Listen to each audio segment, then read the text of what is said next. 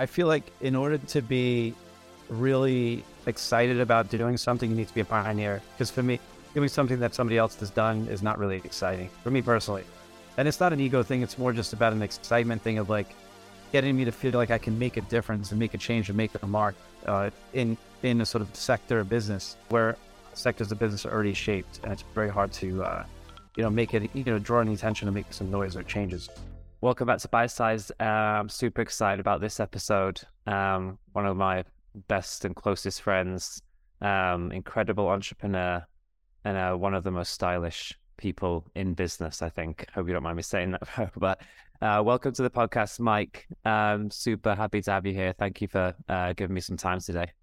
Thank you, brother. You mean stylish as far as what I wear, or stylish everything, as far as how bro. I do my business? Just everything. The way you, the way you approach business, your, your style, um, your your your head and shoulders above. Thank you, man. Appreciate it.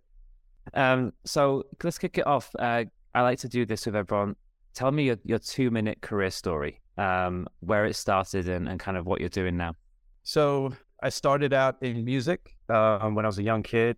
I was a musician. I started to, you know, play the band circuits and quickly realized that there was no career to be had in that path. You know, I was struggling, you know, trying to make ends meet. And I decided to pivot out of that into editing. You know, I realized I was doing like a lot of engineering and producing. So I knew the technical sides of the music and it was easy to convert over to like editing content. So I got involved in reality TV when I first started. I started editing and assistant editing on reality TV shows, and that naturally progressed to starting a post production company, then a production company, and then I, you know, next thing I know, I was a business owner. You know, running a facility downtown in the West Village, had 32 edit rooms, producing, developing, selling, pitching, whatever it is, uh, reality and TV shows and sports content, and it was a, it was a wild ride. It was a School of Hard Knocks. I learned a shit ton. And uh, in the middle of that, uh, you know, as I'm always like super entrepreneurial, you know, because I'm always looking for opportunities to grow, I decided to bring my music traits back into the content space. So as I had a production company producing content, I created a music publishing company to supply music to that content. And then also friends of mine in the business. So I started a company called Mibe Music with my business partner, Pete Sapina. And he and I uh, built a catalog of music that we place in shows. And about three years ago, I sold, uh, well, I exited that production company to uh, start to stay on my music company full time. And now that company's grown to, we have 60,000 roughly songs in the catalog. That's about 500 artists. And then we place music in a whole bunch of different content on TV, a lot of cable TV network. Uh, like I said, reality, sports, you know, NBA finals and the uh, CBS NFL packages and a bunch of reality shows, Million Dollar Listing, and you name it. We're spread out as wide as we can be because that's the business. You know, you got to be in everything to make it make sense. Um, yeah, and then I just want to say, lastly, I have a new company called Indelible, and it's uh, probably a longer conversation to explain that, but it's backed by NFTs. It's a membership reward system where we actually uh, give access to exclusive clothing drops. So it's real clothes that we drop, and it's a fashion brand and we back it by an NFT membership. I, I, I know there's like there's a lot more to that, but that's a super helpful kind of outline, and and it's like it's the indelible NFT Web three space. We're uh, kind of going to focus on today a little bit more. So, um, appreciate you taking us through through kind of where you started and, and where you're to now. Um, I also started in music. I was a failed musician. Um, so Oh, the band. I know we, uh, we we we still haven't done a collaboration, but one day we will. Um, so indelible, as you mentioned, kind of fashion brand NFTs. Um, elevating that up slightly, this term Web three, right? I think there's there's little consensus out there as to what the term Web three actually means. Um, what does it mean to you, and what was your first interaction into the world of you know Web three and NFTs, NFTs, digital collectibles? Yeah, great question. Um, NFT definitely has a negative connotation to it in the public, but for me, the blockchain technology and the components of Web3 on top of that was super powerful. Knowing business and knowing even on my music company where we actually pay out, you know, the PROs, which is the performance rights organizations, pay out royalties to artists directly. But other stuff like sync fees hit our traditional accounting. You know, so the thing about the blockchain is it all could happen instantaneously via smart contracts. So I looked at that and I was like, wow, there's interesting power here in the technology. And I think people a lot of times will think about NFTs and say it's just digital art. Um, and it's not the case for me. I actually look at it like digital memberships. And I think the memberships are tied to sort of uh, equity or royalties or whatever it is in that business structure that you want to dole out to the whatever the business plan would be to the people that are involved with. Yeah, definitely. And what so outside of that interest from like a business perspective, were you buying NFTs? Uh, did you get involved in that kind of boom of NFTs to begin with, just to kind of figure out what does this all mean? And we were talking just before uh, we started recording about it's complex, right? You have to understand wallets. You have to be able to, you have to have crypto to be able to do it. So, um, was it just out of pure intrigue? And and what was your experience in buying those NFTs? And then I guess to carry on from that, how do you see that evolving with people like yourself and you know myself to a lesser degree? We're aware of the space, and so we've tested things. But from a broader consumer standpoint, how do we start making these things more accessible to the average consumer?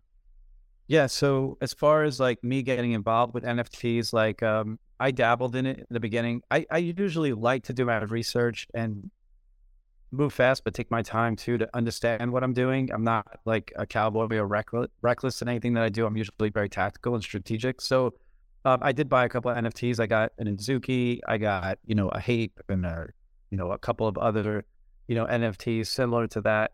And it was really just buying them and learning about how the whole world works. And I also have a team on Indelible. I mean, there's about 12 of us right now that's all bootstrap business that are Web3 uh, people, right? And and I've learned from them. We actually have daily calls scheduled where at this point I'm pretty up to speed and well versed. But in the beginning, it was a learning process, listening to them and understanding what my what I'm trying to do with the company and how that applies to the culture. And then the second part of your question was what? I'm sorry. Like so um, that's a great answer, by the way. So the second part of the question was for, for the general public, right? Got it. Who, yeah. Who aren't super aware of the technology because it's very complex, whilst it's trying to simplify aspects of like financial technology and stuff, right? But how how do you see that evolving to the point where it's more accessible? Pretty easy. I think that there's always this thing in Web three where everybody's like um, bridging the gap. They use that terminology, which is like kind of whack at this point you know, I say force the gap. You know what I mean? You got to take people by the hair and drag them across the bridge. And how do you do that? Well, you give them a product in real life that they want so bad that makes them have to buy that NFT or that digital collectible. Now, the other side of it is you got to make that transaction very simple. And a lot of uh, newer blockchains that are coming out, even like other companies are creating APIs in the smart contracts that are allowing uh, to purchase a credit card, uh, purchase an NFT via credit card. So you can buy it on a credit card. You have a you know a wallet that actually is on a website. You just log in with a password. So it's like any other e-commerce or any other page like that. And now you're in the system. But then what happens from there is where the power comes in the community. And the beauty of Web3 is the fact that if you have a collection of like say 5,000 NFTs and you're you're a company that's like has a product and you give your community a product, now it hikes up the community where the value of those memberships go up. Now, when people trade it, the company gets a royalty on the secondary. So as the company gets a royalty on the secondary, that creates them to create more product to give it to the community for free. So it kind of creates like organic hype. And for me, we figured out a model to try to figure out how to disrupt the drop model, you know, where everybody's actually dropping clothes and people are waiting on lines. How can we change that up a little bit?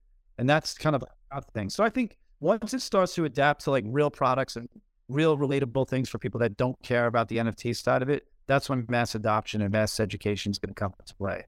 Yeah, yeah, I totally agree. Um, talking about indelible in a bit more detail. So you mentioned kind of fashion. I know it's very rooted in kind of tattoo culture as well, or at least that's some of its origins. Um, and brand partnerships. That's why, like, obviously, we've spoken a lot about this in terms of what indelible is doing different to, you know, just dropping an NFT digital collectible. There's an actual tangible consumer benefit. It's very cultural, um, tied into the culture. Um, you just kind of mentioned it a bit there, but for anyone, you know, who's interested in in like both from a consumer side and someone who's thinking about starting an NFT project, what are the main considerations that have gone into it? Because I, I agree with something specific you said. It's it's like about a community that's relevant and also something tangible, not just about the the the digital collectible, right? So, what are the main consi- three considerations, and maybe make it specific to what Indelible is doing in this space?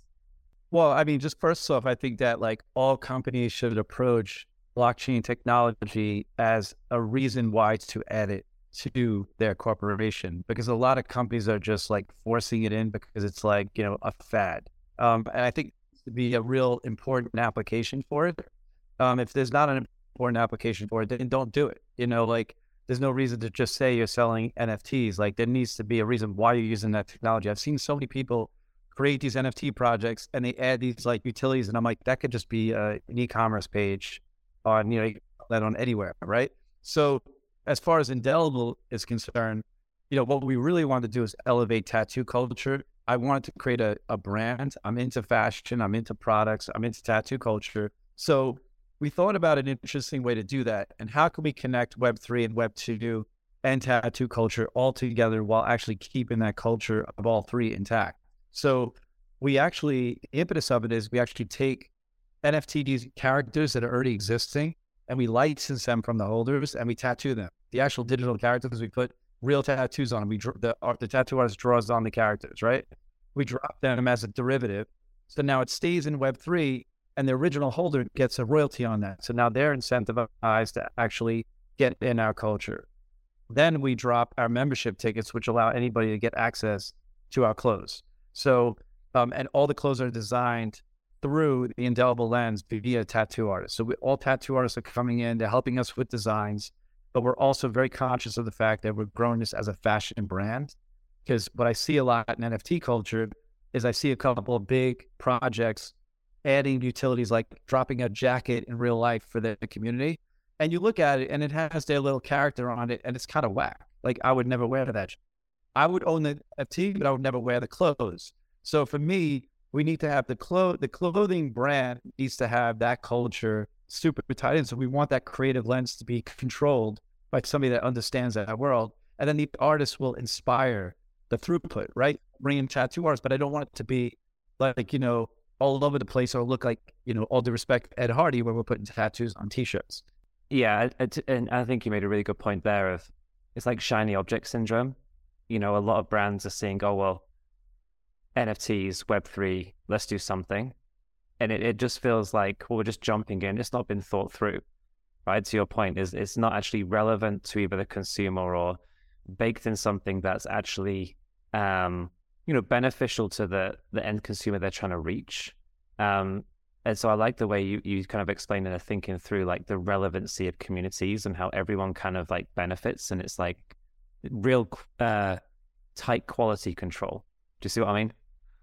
Totally. And that all comes down into the operations of how the corporate corporation structured, you know, and I think about that as I build teams. Like there's different point peoples in different sectors of that, and they all need to connect and they kind of all need to agree at some point. And that's the magical formula.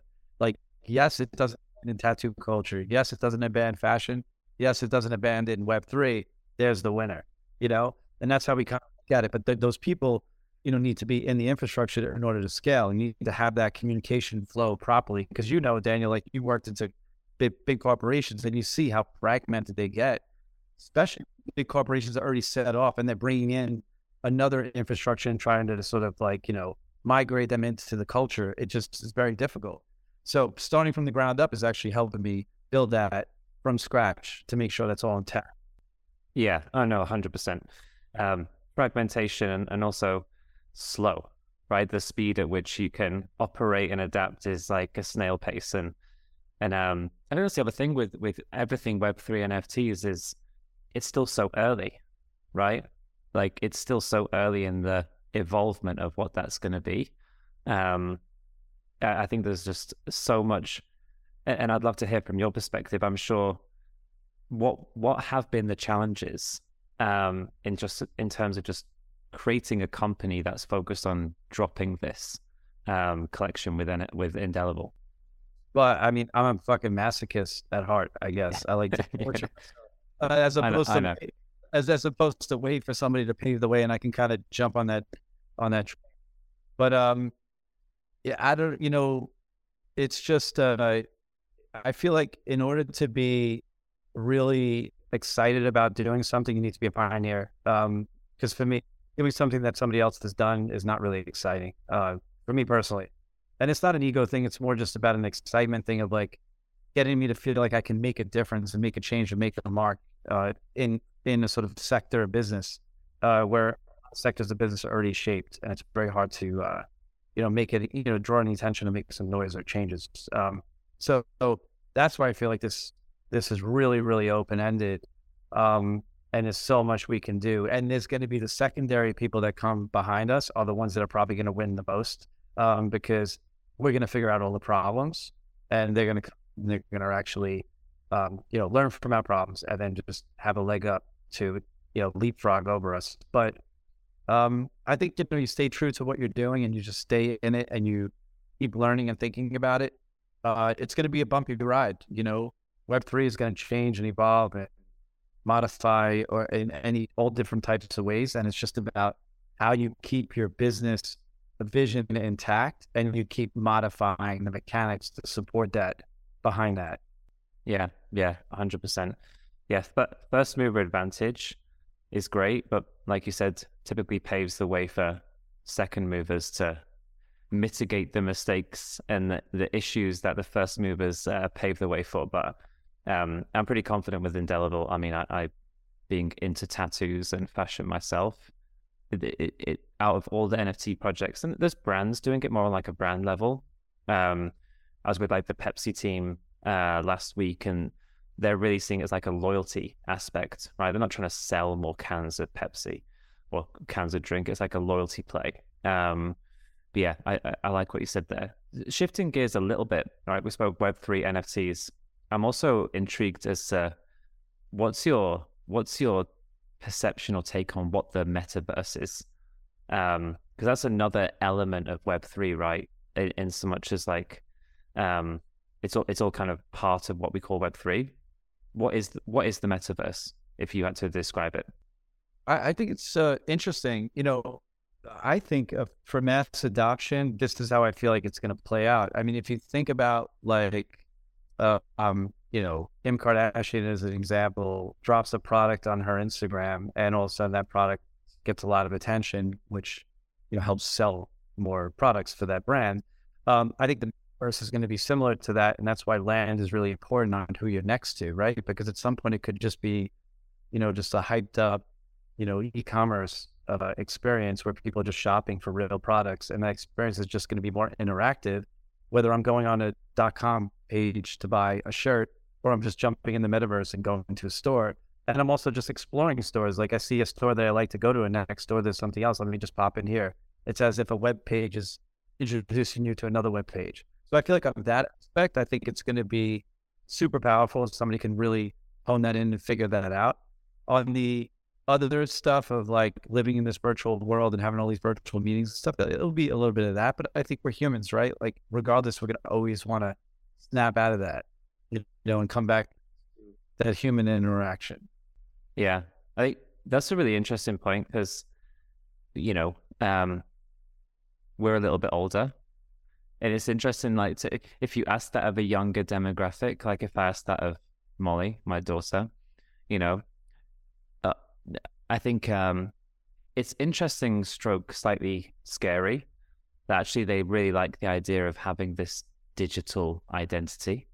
Um, I think like it's going to be really interesting to see how that evolves because they're so used to, you know, I grew up without a phone, without social media, without any of that. I, you know, your interaction was only in person, right? There wasn't any form of digital interaction. Whereas now, there's so much of that, and the the generations coming up behind us, you know, you turn 11, 12, you've got a phone, you're on social media. So from a really early age, a lot of your interactions are, are based in this kind of digital environment. Um, so I think like there's there's the business mind of me and the marketing, social media, Web three business aspect, but from a personal, societal, uh, and fatherly uh, standpoint, I don't know if I'd encourage it too much. you know, I think it, I think there's some potential negatives when it comes to people's ability to interact in person if you're living too much within just a digital environment. I mean, you're 100% correct. I mean, it's just a matter of like, how do you combat that? I think it's just in the parenting aspect of how you try to teach your kids because there's power in that too.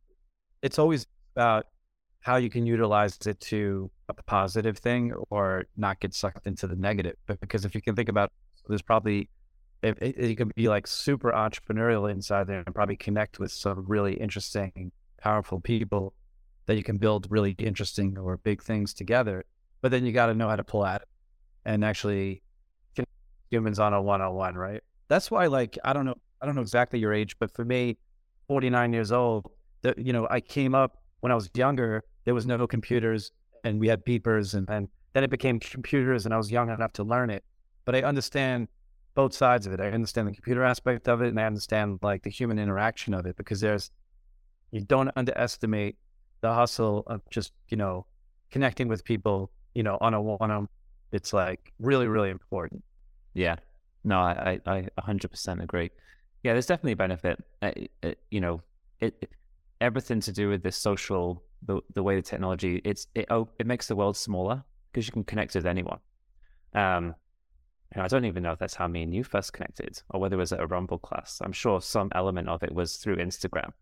I think it was on Instagram. Yeah, yeah, exactly. Yeah, and then it's you know led into you know becoming friends and actually having a in real life um, relationship as well, which is which is obviously good. Um, going back to Indelible, then, so where are you at at the stage of Indelible? When is it dropping? Um, and for anybody who wants to find out more, like where's the best place for them to go? So we are dropping in May sometime. Fingers crossed. Um, all of our art is done. We have a thousand Azukis ready to go. We have uh, we're gonna drop five thousand of these tattoo machines. You're gonna buy them via a credit card. The reason why we don't know the drop date is we're actually dropping our collection on a new blockchain and we're going to be a launch partner for them. So there's like 40 launch partners. We're one of the 40. Um, and it's going to be massive um, as far as like their reach. It's a huge company. Going to have reach of pretty much the whole US and you're going to be able to buy it on a credit card. So we're onboarding on with them right now and we're waiting for them to let us know when the launch date is. And that's where we're going to launch. But if you follow our socials, um, you know, Indelible NFT on Twitter and NFT Indelible on Instagram.